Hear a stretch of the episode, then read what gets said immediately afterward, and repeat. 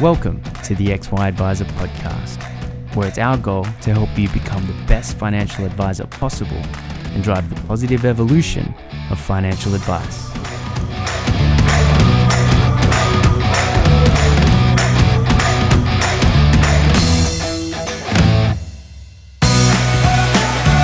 Hub24 is an ASX listed company with over $15 billion funds under management and one of the fastest growing platforms in the market. Neither a bank nor part of a bank, Hub24 focuses entirely on connecting advisors to a broad range of investment solutions for their clients. Discover why other advisors think Hub24 are the best in the market and access the benefits of choice and efficiency for you and your clients with their market leading managed portfolio solution. To find out more, visit hub24.com.au.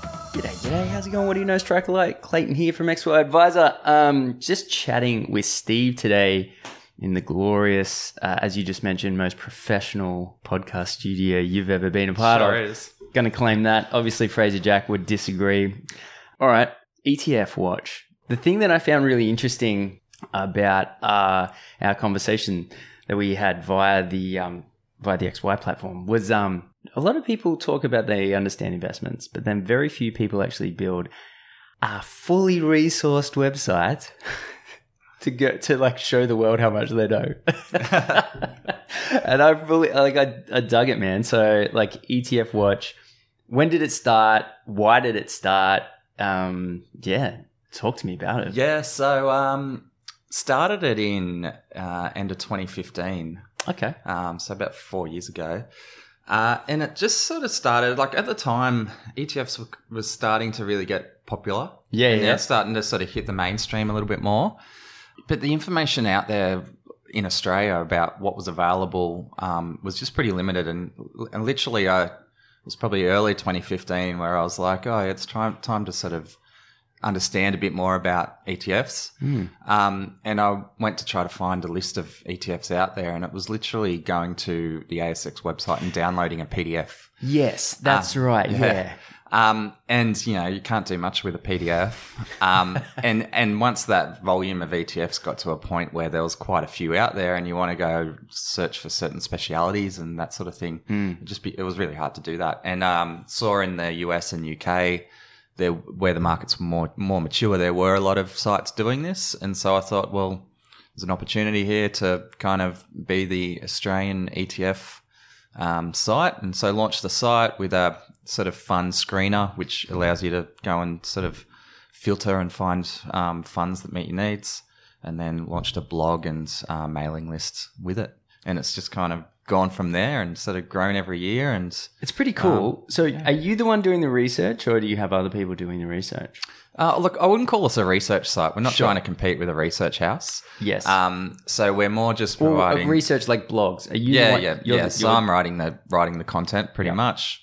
Get the odd guest um, poster. Hmm. Um, but yeah, I'll, I'll, I'm kind of keeping up with what's going on, new funds being listed or new trends emerging, um, and just keep the, the content going on that. You try to write a couple of blogs a, a month. yes. Um, and uh, and you know, there's always new funds being listed and stuff, so there's plenty to write about. So you've got obviously iShares that are owned by BlackRock and Vanguard, who are pretty much the biggest two players in the market. Yeah.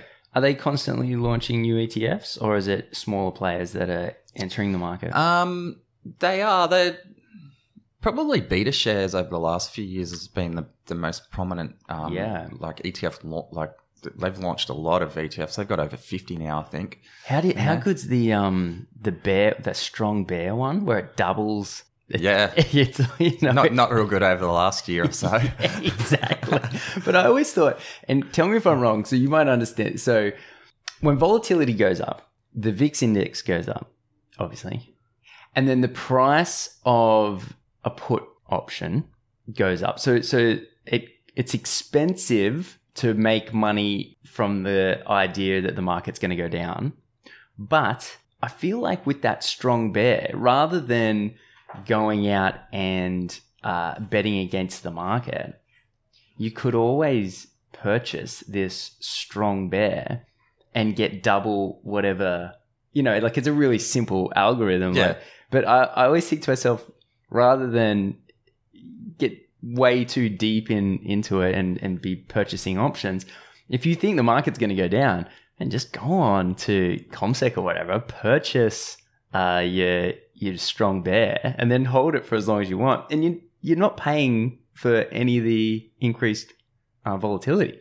Yeah, and that's one of the advantages of ETFs, right? There's like Yeah. all these different sectors and different uh, themes and trends you can invest in Yeah, through just a share trade, you know. And like you say, you can do that without the the leverage and the risk of options or CFDs or any of those sorts of things. Mm. You know, obviously, you're still carrying a lot of risk by doubling down on markets falling. yeah, But um, but yeah, without and all that complexity that comes with those sort of other man. other instruments. Yeah, Totally. I always Yeah. try to find an easy way to do something. I remember finding out about really getting into shares when I was a tax accountant, sort of like the mid 2000s, so just before uh, the GFC. And um, it was kind of interesting. What I used to do was I figured out that the specky stocks, right, they would move on uh, news in the market. So rather than, I was certainly no uh, technical analysis investor. I wasn't even fundamental. I was, what's the news and can I front run the news? Um, which, you know, to my, is actually how uh, the bots trade most of the market these days, to be fair. Um, but so back in the day, there was this little specky sheet and I subscribed to it. But then I noticed that uh, as soon as the, the, the specky sheet was sent out to the mailing list, right, that these little shares would go up 100, 200, 300, 400, 500% in the space of a couple of minutes. yeah, right. And I also noticed that the um, the URL where each monthly specky sheet, the PDF, good old PDFs, was hosted, right? So you'd have to wait on the email. Whoever got to the email first would then click on the link to go to the PDF. And the PDF was hosted on a very predictable URL. Ah, So what I did was, is I was like, okay, cool. So I can tell where what the URL for next month is going to be, and so I would stick a um like an alert function on the this URL that didn't exist. yeah. And, and it would tell me as the moment that the PDF was uploaded, and it was uploaded like you know a half an hour before the email sent out. So I would get this alert and be like, "Boom! There's the research. Go in and purchase." Uh, you know, like man, a thousand dollars, right? Like I Yeah. didn't have much money, uh, and I would purchase a thousand dollars, and then the rest of the share would come on. It would spike a couple of hundred percent, and I'd sell. And I, I thought I was a genius. I was like, I'm definitely the smartest guy that's ever existed, and I'll never have to work again. but then, like two months in, uh, the guy goes, uh, yeah. So we figured out that someone's like, reading the report before it goes out. So we're going to have to, you know, make the URL uh, variable. And uh, I, I was never able to do That's it the problem with those schemes. They always work until they don't, Oh, right? 100%. And I learnt my lesson there. So, um, funnily enough, they actually put up a, a um, like a pretend one. I, like- Oh, really? Yeah, yeah, Oh. yeah. So they got me. So I ended up purchasing a bunch of shares. And I lost pretty much all the money that I'd made. Like they were kind of cheeky, but I was being cheeky, so it all worked out fair in the end. Um, man, like so.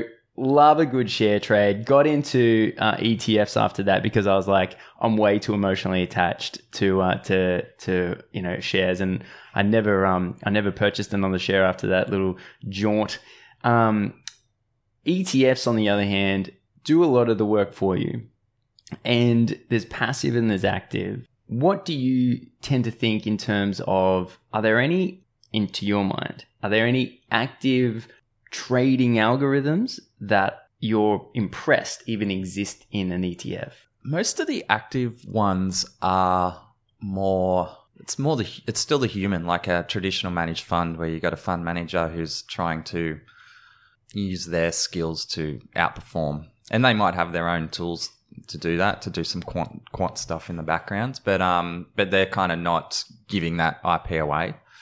Um, some of the more interesting ones is that middle ground, which the, the industry calls smart beta, which is the not active and not passive, but kind of in the middle where they're still rules based, but they the still rules based like a passive ETF, or as passive ETFs just following the market cap weighted index. Yes. But the indexes that the smart beta um, follow is more is, has been developed using some sort of other methodology, and there's some quite interesting ones there that um, that show that there are ways that you know to outperform the market by just using an alternate methodology. Do you do, Um, do you seriously think that you can you can outperform the market using a simple methodology? Yeah, like like a simple one like um, equal weighting your allocation. So a standard market cap index, you know, you if you invest in the ASX 200, you've got 10% of your portfolios in C, um, CBA. I think they're the biggest at the moment. yeah, yeah. Um, whereas, you know, by equal weighting, you're not getting that kind of exposure to just a few companies. You're equal weighting across the whole market. Yeah. And it's proven over long time periods to provide better performance. Um, and it makes sense. I mean, if you if you're investing in if you're investing one percent of your okay, let's not call it one percent of the wealth, but one percent of the allocation to say Australian, you know, equities, uh, and one percent of that allocation is in number two hundred sized company in Australia, like that's still a pretty good investment. But you've got a long, you've got a huge uptick for growth potential. yeah, that's right. Yeah, Yeah. and so totally that makes sense. Because passive was the, the term passive was just given to market weighted top 200, but it, it's technically that's no more passive than No, it's still active, right? yeah, Like, exactly. yeah. exactly. That's really interesting. I remember someone explaining it to me once. I was like, it is. God, that was great marketing to call that passive. Yeah. Um, but equal weighted for that same um, exposure rather than market weighted would be technically as passive. Yeah. Like, there's no reason Yeah. why it's not. It's just that the the market weight indexes are the the the, The indexes that everyone kind of follows. So Yeah. that's kind of deemed to, be what's passive. Okay, so it basically just reflects the the ups and downs of the market, probably just with more intensity, more volatility. So it's up further when it's up and down further when it's down. But I guess technically, if we expect the market to go up over the long term, then well, you're going to end up ahead. Yeah, yeah, and you're getting the like you say, you're getting one percent in the two hundredth largest company, which Yeah, probably has more growth potential than the the largest company, right? yeah, So you're, you're getting more ac- access to the the companies coming up yeah. up the ranks. Yeah. That's cool, man. So, how much time do you have to put into running this website? Uh, not a lot. Um, It looks No, cool. it's no- Did it's- you design it? Are you like a hacker? I like I've done a bit of UX. Yeah, looks good. So I I can kind of hack together a screen design, but I can't code. Okay. Um, so I've done I've done that, and then sort of handed off to some developers to to develop site. Um, so, what do you do? Design it in like Photoshop or something like that? yeah, there's like there's right. there's other tools that allow you to do sort of simple kind of design work. Cool. Um, so I've, yeah, I've done a, a bit of that through my career. So that's not too um, that comes kind of naturally to me. Yeah. Um, but it's not my full time kind of job, so it's only a bit of a, a side hustle. Yeah. Um, which is why you only see a couple of blog posts a month because it's you know it takes a lot of time to write content. Um, oh man, so long. and so I yeah, and so I kind of you know spend as much time as I can. It's probably a few hours a week on it. Um, but but it's definitely not a full time gig for me. That's for sure. Yeah, yeah. No, it makes sense. Well, I mean, XY was a, a hobby side gig for six years until it wasn't. So there you go. Yeah, that's right. Um, now, for the listeners out there, you were a paraplanner for a while and you became an advisor for like six months. Yeah, very brief period. I sort of I started as a um as a grad um with uh, CBA in their financial planning division and sort of spent that next 15 years um basically in that financial advice space but not as an advisor. I did yeah at the end of the grad program I did a very short stint as an advisor and then decided that wasn't really for me and then got more into the um you know started in the paraplanning and and eventually ran a paraplanning team and then moved more into the kind of um licensee services kind of space a lot of project work rolling out FOFA and um, a lot of sort of um, growth innovation sort of work What does growth innovation work mean?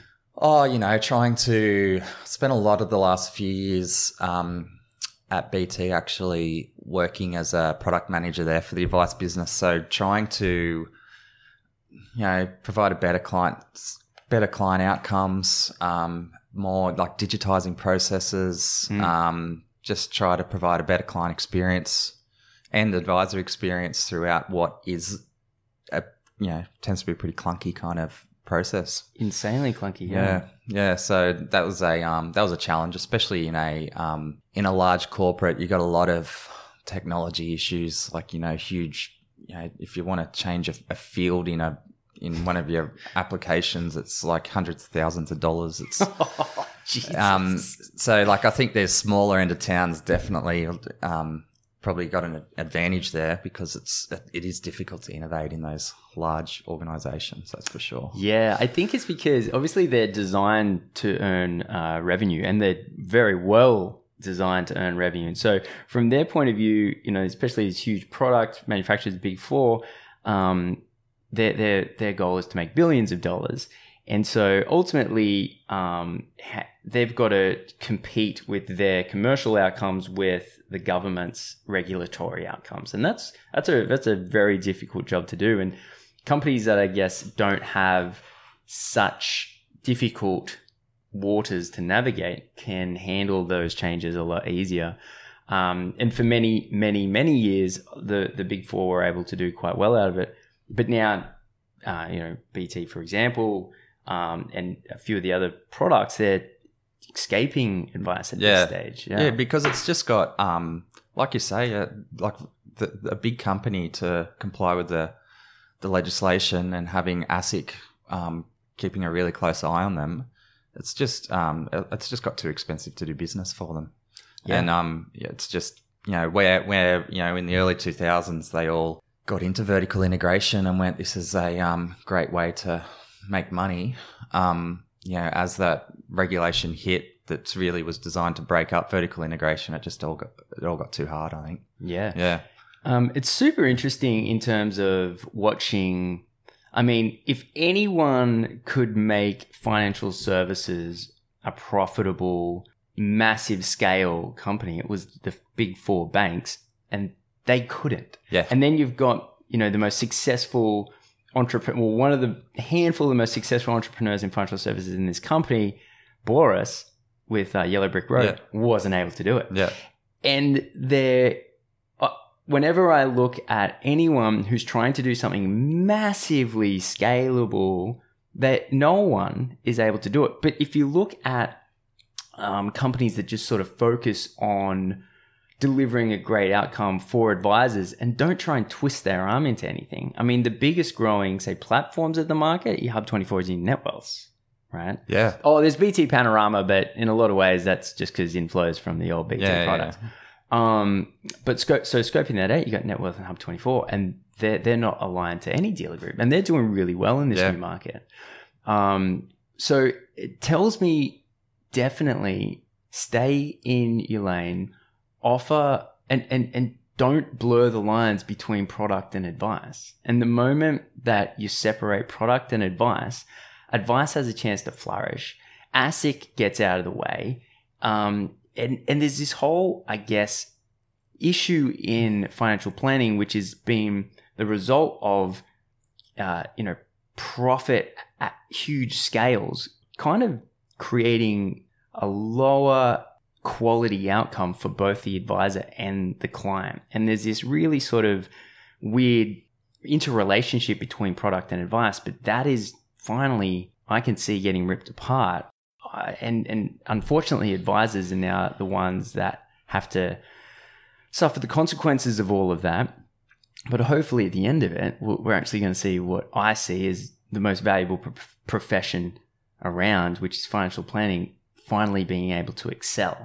So maybe I'm being optimistic. No, but I that's how agree. I see think it. it's a, um, I think it's still a long time away, particularly because it's going to take a, a real change at um, the government and, and the regulator to sort of to see these green shoots and then Yeah. relax their um, what they're expecting, because they're always looking for the the one percent of people doing the wrong thing, and to, and whilst ever that one percent is still around, it's very difficult for them to unwind It's really the good point. legislations that have been put in place. So it's definitely on the path, but I think it's I still think it's going to take a long time. But I think anyone who just hangs in there, hopefully, will will start seeing you know eventually a um an environment that's simpler to operate in. Yeah, I think uh, the, the more I look at what ASIC have been doing, I actually tend to think that they're they've got I think they do understand that advisors aren't the problem. It's just that the advisors have operated in a problematic environment.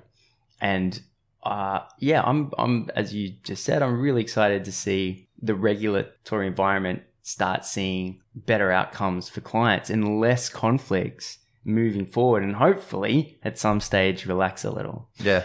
Um, as a part of that, though, occasionally things get through the cracks, such as the commissions paid on uh, IPOs or LICs. Yeah, it's been an interesting one lately. What? I didn't even know that existed. What's up with that? Yeah, so so as part of ETF Watch, um, we also cover uh, listed investment companies, and the reason why when I launched ETF Watch was I was like, is this ETFs only or is this ETFs and LICs? And the reason why I kept it as both was because there's more and more active ETFs that are essentially investing the exact same way as the LICs. Some of them are even the exact same strategy offered as a LIC and an ETF, and it's really just the tax structure that's different. And so it's like, well, if you're a self-directed investor looking at investing in a fund that you can trade on the ASX, well, you should you should open your mind to ETFs and LICs. So I so I included LICs, um, and for and, and the history there is uh, obviously as part of FOFA, commissions were banned on on uh, managed funds, but there was an exemption granted to um, companies um, raising capital in IPOs, and the the argument at the time was, um, well, companies raising capital in IPOs are it's an essential part of a, a, a, thriving economy. Yes, and you know if you're a if, if you're a not an investing company but a trading company and you need to raise money in an IPO, well that money goes back into the economy and it's ultimately a good thing for the, the economy as a whole. Um, but listing ca- investment companies were included in that, and that's a weird one. and it means that um, that's a big difference. Yeah, yeah. It means that essentially a fund manager can go and round up a bunch of brokers and um, come up with a with a investment that they want to raise capital for, and the the brokers can then go and um, you know, the bro- brokers are then remunerated by how much money they raise, and the, the commissions are usually around the one to three percent. That's insane. Yeah. Um, and you and what we've seen is probably since 2014 a booming LIC IPO environment. Um, Wonder that why. probably came to a head like in 2018. I think there were about 15 LIC IPOs, and they rate and there were these fund managers that um, were very un- unknown. they had like small little funds, and Yeah. then they went and did a LIC IPO and raised a billion dollars. um, and you know, and then they got in at that time where like they just had you know two years of good performance, so the you know the brokers could be going, oh, well, these guys have done twenty percent for the last two years straight. Um, and and and that's where we're at now. And it's it, last year, um, late last year, it sort of got on ASIC's radar, and there was a few media commentators that started going, "Hey, this isn't really right." Um, Good on them. Yeah. Do, who- do you know who they were? Shout out. To Um, Chris Joye Well was done. AFR. Like he's a fund manager and an AFR commentator. He's been very vocal about it. that. Um, a- and, it's just come to a head um, now where uh, Josh Frydenberg just announced a four week consultation into it. Yes. And so we'll expect probably, probably, I don't know if it'll be a budget thing that they'll launch in the budget or like, you know, at least probably before the next financial year, there'll be some new rules around it. But it's a really important one for financial advisors because, you know, financial advisors have been the whipping boys of poor conduct for a long time now. Absolutely. And the me- and a lot of the media is saying financial advisors are selling these LIC IPOs, which you know there's probably a handful of financial advisors are. It's all it's brokers who are doing it. Absolutely. Um, so like you know it's an important one for financial advi- advisors to get involved in the conversation though and go no we we're we're we're not conflicted anymore. Yeah. Um, we don't want to be associated with this, Yeah. and therefore getting rid of it is the right thing to do Hundred Um, percent. in in in total and so it's um it's going to be interesting to see what comes of it there's a bit of um back and forth on both sides of the debate in the media at the moment which has been interesting to read I haven't followed. there's What- a bit of a slugfest of a couple of um commentators on each side of the debate and it's so getting quite personal who's, de- who's defending it, and what's the argument for the defense? there's a couple of associations that are kind of vested in it that are defending it. So there's an association of, Oh, the of sto- the and the stockbrokers Stockbroker association. Association, I'd imagine, would be Um, all over it. So then they've kind of they've got um, some people that they've kind of recruited that are sort of well known in the media to sort of help them with their kind of case. Now, when you say recruited, do you mean paid? I don't know. Hmm. Yeah. I guess, I guess we can Yeah. speculate, but Yeah. we can neither confirm nor deny. No. Yes. Yeah, don't know. Okay. Um, and the arguments for they're pretty weak. okay, I'll Um, scope one argument off the table. We like money. So Yeah. scope that out. What What is the well, defense? like the, the arguments for is well, if these like a lot of the argument is if these things are going to launch, then people need an incentive to to they to don't need them. to launch though. There's so And many it's like, well, opportunities yeah, already and it's like existing. No, and the, the counter argument to that is, well, like Magellan just launched a new LIC late in 2019, offering no broker commission, but offering bonus shares for people who participated in the IPO. So it's in it's in it's in the fund manager's interest to raise money in a LIC Of because course. then they have this locked in capital, right? Because that's that's the big advantage of a LIC. Once you've raised that money, you've got a management fee there into perpetuity. yes. Um, but to make it in the investor's interest, Magellan went, well, if you participate in this IPO, we'll give you like one bonus share for every 10 you invest in. Oh, I can't remember what it was, but something along those lines. So then it's the investors going, well, I get $11 of value for $10. Um, yeah, like makes, makes sense. Yeah. Um, so then kind of everyone wins. Yes. So yeah, the and it was easy for Magellan at being a large household name, but if you're a smaller fund manager who doesn't have that kind of reputation, then it's probably harder to raise the sort of money that they did.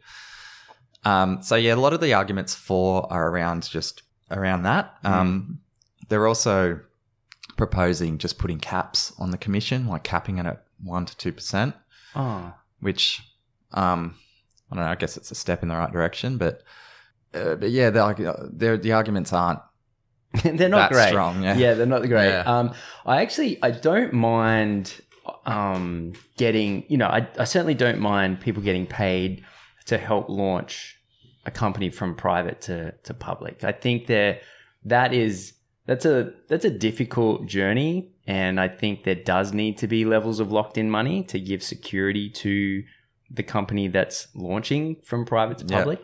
Um, but but an LIC, I mean, they're not creating any new value or any new asset.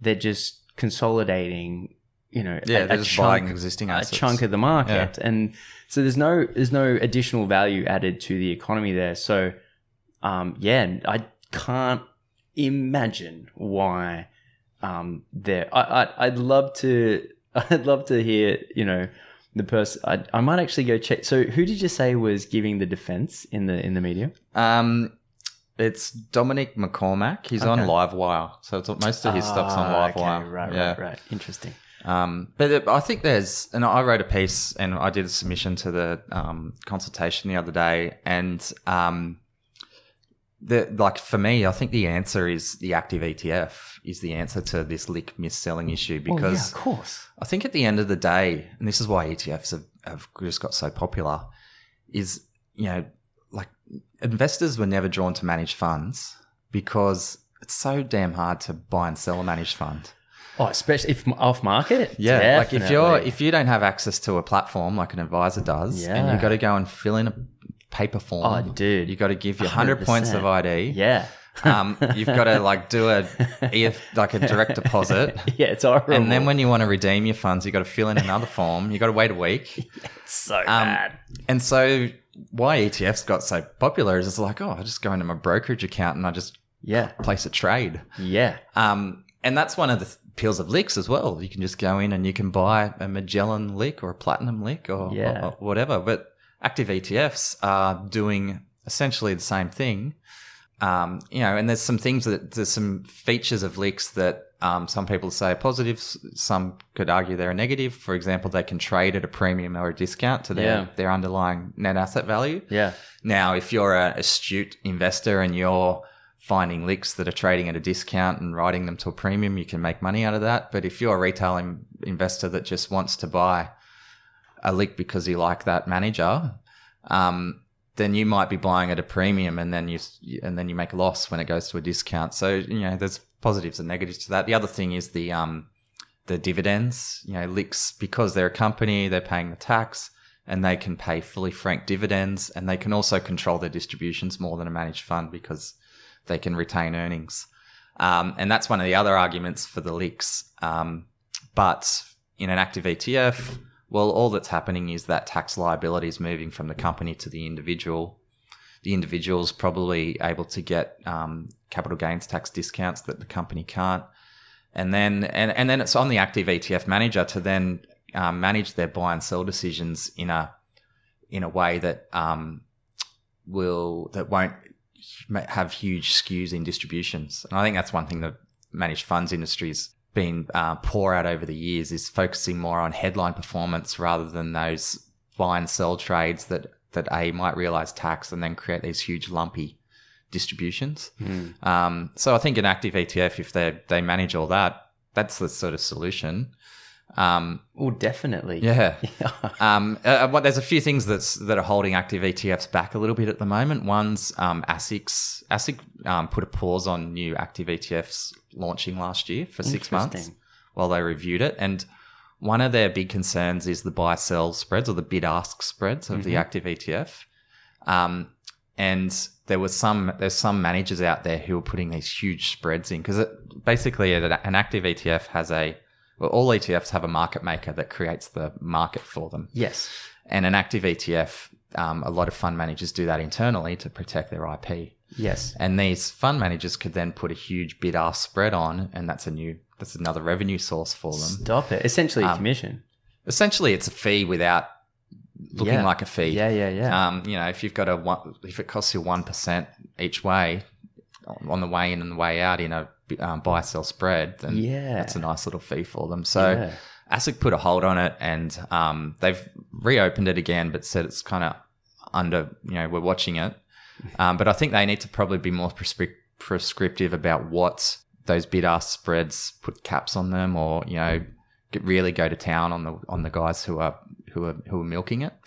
Um, and the other thing that's holding it back a bit is the ASX listing fees. Um, it's incredibly expensive to launch a active ETF on the ASX, like reportedly a couple hundred thousand dollars a year, um, just to keep it running. And so if you're a small fund manager, um, you know, until we get a huge, like quite a lot in there, it's it's sort of uncommercial. So mm. it would be nice if the ASX kind of supported the segment a little bit more. I think the ASX has um, they've pushed their M funds product for a long time.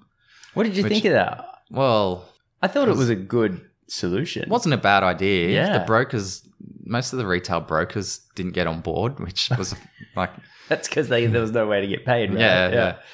Um, but it's like it clearly hasn't been a success. I think they've got a billion dollars in there now, Ooh, yeah, and right. it's taken what five six five years? six years, Yeah. and you know in the meantime the ETF industry has grown to sixty billion. Yeah, yeah. Um, so I think it might be time for them to put that to bed and go, oh, we need to better support this active ETF world. yeah. Yeah. No, that makes sense. Yeah. Um, I used to use uh, M funds for my SMSF clients. I didn't have many of them, but uh, looking across the universe of options, I was like, well, if you want access to all of this stuff. And this was going back about five, six years Yeah. when M funds were brand new. I was like, oh, right. Yeah. So ASX are launching these things. You can access all of this without paying, paying platform fees. And um, yeah, in the end, just never took off. No, and that's still you still have the same issues, some of the same issues with a managed fund where you can't buy and sell in real time. Like I think it's end of day Yeah. settlements and things like that. Yeah, so yeah. the active ETF st- probably still like a better option. No, it's a really good point. So active ETF looks to be um, the solution. There's just a couple of things that ASIC uh, are watching. Um, Frydenberg putting this uh, consultation together with the month of feedback. Um, some of the stuff was great in terms of what we've spoken about in removing uh, commissions from LICs. Um, some of the stuff, I I don't know if you looked at how it's impacted financial advice at all. There was a couple of other things included in, in this submission, if that's what you call it, um, which was uh, limiting um, financial advice fees being received from MySuper products. Now, MySuper products make up uh, a large portion of the industry at this stage. Um, and when they were launched, you you could take I think it was like seven different fees out of it. You know, there's an admin fee, there's an investment fee, there was a um, insurance fee, an advisor fee was one of them. There's a couple other little ones, and now they're saying you're not allowed to, which is not. It, it's not removing all the options. Like as far as I can tell, like I don't know everything about it, but it looks like you can still receive um, advice fees from non MySuper Yeah. products.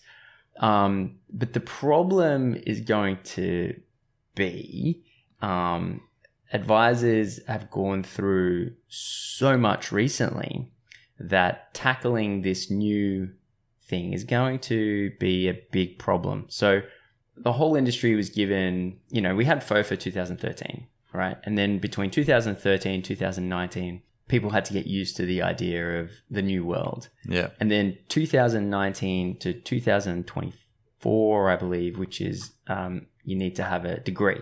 So there's there's a you got a fair few years to sort of catch up to the new standard as well. This one's like, hey man, we're giving you a month. Yeah. That's a month.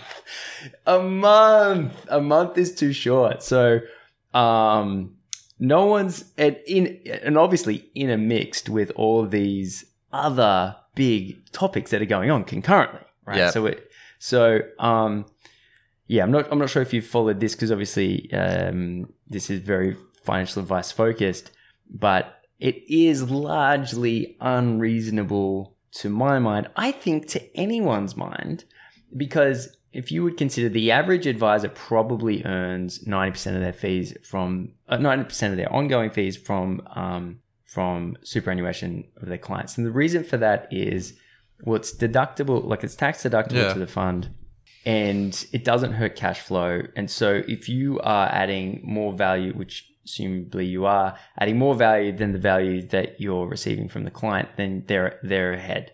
Uh, if we remove superannuation being an op- an option to receive fees for advisors, I think we're going to have a let's say if it was just this, so there was no other new requirements. The financial advice had just been sitting around chilling out for the last ten years, and this was the only thing Yeah.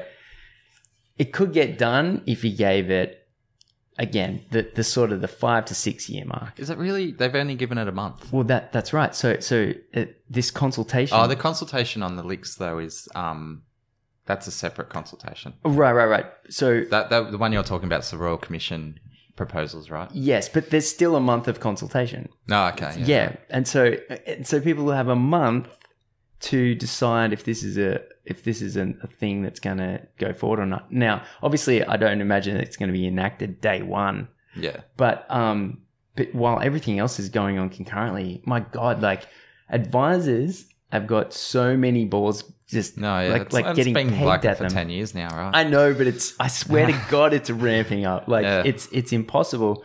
Um, I've spoken with a handful of advisors. I've done media interviews. I've spoken to the head of associations, like in the last week, because and this I can tell you is going to have a bigger effect on advice than all of the other stuff combined. Because the the other stuff's annoying, but it was given enough time and it wasn't 95 well, 90 to 95% of the revenue yeah. like this is a huge Yeah, it's- huge thing Yeah, it's it's a hard that's a hard one. This the fees in super because I can see I get the point of what they're trying to achieve here, same me too but you know, like most people don't have the cash flow in their pocket to be paying the advice fees that are high because there's so much compliance. totally Um, yeah So you know, you want more people to get good advice, um, but you you you know you clearly don't want them to get ripped off. yeah Yeah, I don't know what the happy medium is there. yeah i i would suggest um not not putting this on the table until the um the education standards are finished that that would be i'm like okay can we just hold off Yeah. till 2024 um and then talk about it then Yeah. um, that would be that I would like to see that happen because the we had like in the industry, it was reported that 16 advisors killed themselves last year. Big deal. Absolutely. Um, and uh, this is going to, I don't want to say it, but I feel like it might replicate it. Uh, Yeah. Which at its worst, right? And, Yeah. and that's that's that's now Yeah. terminal. Unfortunately, the you know the government wants to be seen to be ma- taking action right out of the Royal Commission. Yeah, but they already have. Yeah. They they literally already have. Like you've achieved. There's huge changes. Yeah. Um, can't you? Yeah, need to hold off. Like for for legitimately the lives of some people that because and I keep saying this, they're stretching to grow and then stretching to breaking point, Yeah. and this I fear will be the latter. But hopefully I'm wrong. Um, so in amongst your interesting career, sort of, you know, starting in corporate land, um, you know, going through ad- advice land, paraplanning, a little bit of um, advice, uh, kicking off an ETF company. You've got some UX skills up your sleeve. Something that's really interesting in your career is you are working on a superannuation fund. Yeah. Now, this is a world that I I'm really passionate about.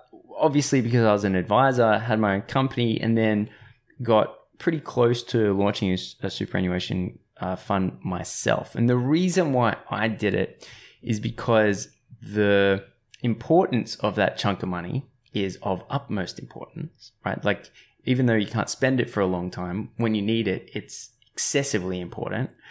Um, but because of the time to expenditure, no one cares about it.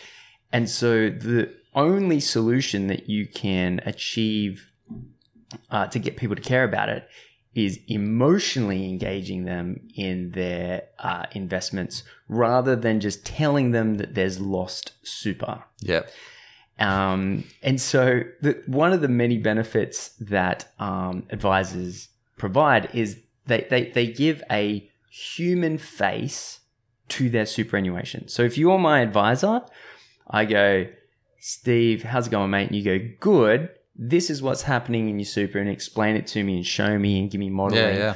Otherwise, all that's happening is I get a, a letter in the mail once a year with a colorful pie graph. And I don't know anything about it. I disdain it. I say, at, at, at its worst, it's an extra tax. You Yeah. know, at best, I don't care. Yeah. right. So, so that's the current environment. The apathy and disdain is far higher, or or, or, or exceptionally above the importance of it. Absolutely. Yeah. And so I'm I'm really passionate about it. Um, I wasn't able to succeed because uh, superannuation is very difficult, um, and you, for better or for worse, have ended up uh, in on the same path. And I, I mean, I'm looking at your your drink bottle right here, and it says tomorrow. So tomorrow super, you're a part of this team. Um, talk to us about what it is that you want to help people achieve. Yeah. So, um, it's a big question. it is, but it's the most Yeah. important one. Um, one of our like our key sort of mottos is giving people more transparency, choice, and control. Mhm. Um, and so we think um, in the super space, um, that's something that probably a lot of funds haven't provided. Um, whether it's the transparency of what you're invested in, um, the choice of what you can invest in, or the control of of how you're going to invest it. Um, and clearly, financial advisors do a lot of that work for their clients, and they use um, platforms that that support that. And so we've gone into tomorrow with a sort of financial planning mindset where, um, you know, we want transparency. So we're looking at using managed accounts so that um, our our um, clients can see what they're invested in. Um, our you know building portfolios that are risk profile based. So you know a lot of the new super funds kind of give you two options, um, if you're lucky. Yeah. Um, whereas you know we've come out of the world of financial planning and you know the different risk tolerances and everything, and so you know risk profiles, and then also the tools to uh, to allow people to work out their risk tolerance and sort of track it over time. And then you know, and then there's just a whole bunch of um, things that um, you know, insurance. It's obviously a really important part, but um, probably neglected by a lot of the direct to consumer offers. Either they don't offer insurance or it's, you know, you got 50 grand in a default insurance option and that's it. Mm. Um, so give allowing people to, um, you know, work out how much insurance they need and um, and and offer that within the solution. So yeah, that's kind of that's kind of the path we're on. Um, can't It's been, talk. it's been a long journey, right? yeah, it has been. I mean, from from the time that I was trying to set up my super fund, you guys have been around. Yeah, yeah, So I've I'm, only I'm been- like three or four years. Yeah, I've only been part of the company for a few months, but um, but Wes, um, our CEO, he's been going for a while. yeah. um, with a few pivots along the way. Um, we're getting getting much closer to launching now. Um, and like one of our things is also, you know, we're not we've we've come out of the world of financial advice. We understand the value that financial advisors give, and we're not looking at taking that away. And so we're going to be we're going to have a direct offer, have a great user experience Oh yeah. um, and you know, getting you know, there's like like with most super funds, you've still got paper forms to fill out to do simple stuff, and it's like yeah, man. like it's 2020. Yeah, it's it's painful. Um, my wife, uh, you know, because we're we're pregnant with our first child, and she sort of said, "Okay, well, I want to I want to look at my insurances, I want to look at my super, and I want to look at it all." I said, "Okay, cool. You Yeah. know, like I'm pretty experienced in this sort of stuff." So we had a look at all of our super funds. We found uh, the one with the most insurance, um, uh, but it still took us about two months Yeah, to get everything to the point where it was finished. yeah, in two months, Yeah. and I know what I'm doing. Yeah. yeah. That's that's painful. and yeah. um and uh, and I mean we've got we've got SuperStream too that's existed for many years. Like we like the government actually has built the back office for the super funds to to be far more efficient, but there's too much uh, money in uh, in not educating yeah, the client. There's too much Yeah. money attached to um, making people seem like it's difficult. That the industry has been built on how do we make this more difficult? yeah, absolutely.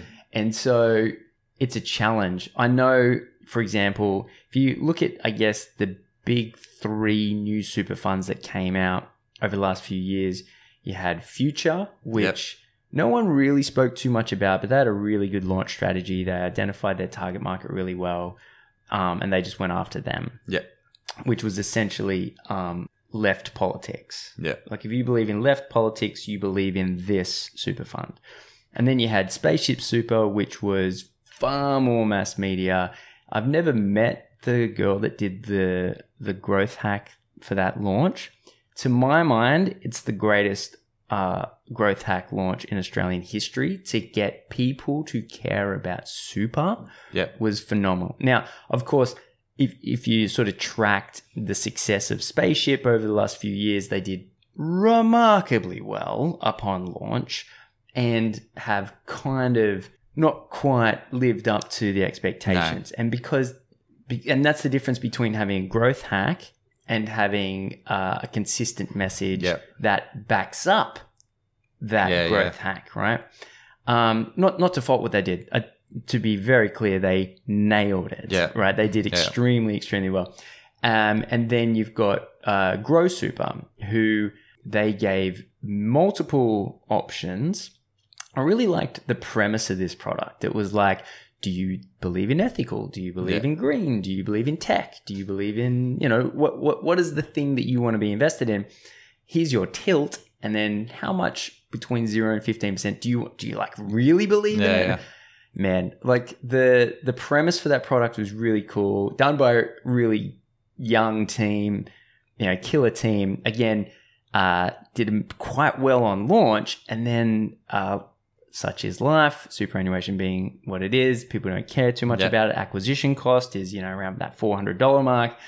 They're fighting lethargicness. Is that a word? Anyway, fighting apathy yeah, and um, and in the end have become uh, sort of a, a back uh, a back office to IWF, um, and they're succeeding quite well there now, as far as I can tell. And the big news, the big, big, big news is Sargon. yeah. that's that blows those three uh, That's interesting. out of yeah. the water.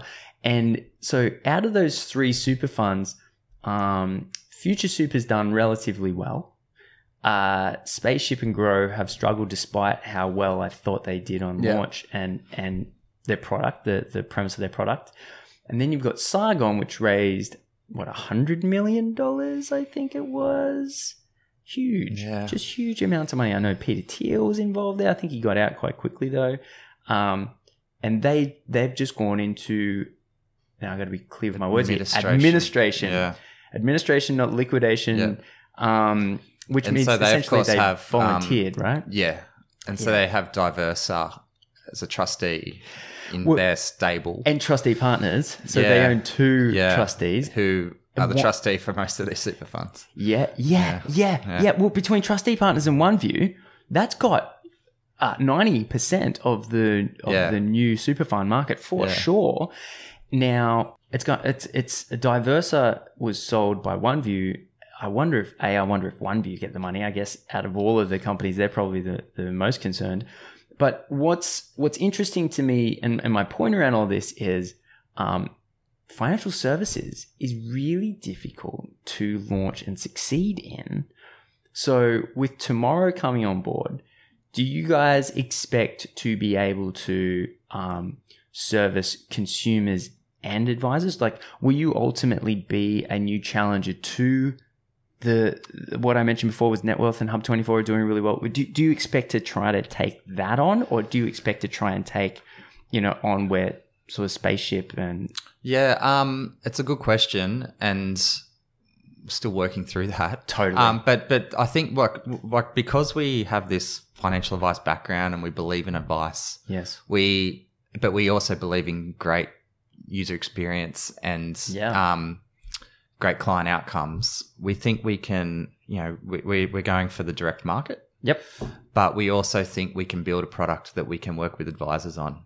Now, will we ever try to be as fully featured as Hub and Netwealth with 5,000 managed funds and yeah, yeah, um, all of that sort of cap and, and all the other capability they have? Um, no, we're not, we're not looking at sort of directly competing, but for the advisor who has a client who, you know, they they want they, they believe in managed portfolios and they believe in our managed portfolios and they're looking for a low cost solution with a great user experience like we might be the option that, that they can use for them.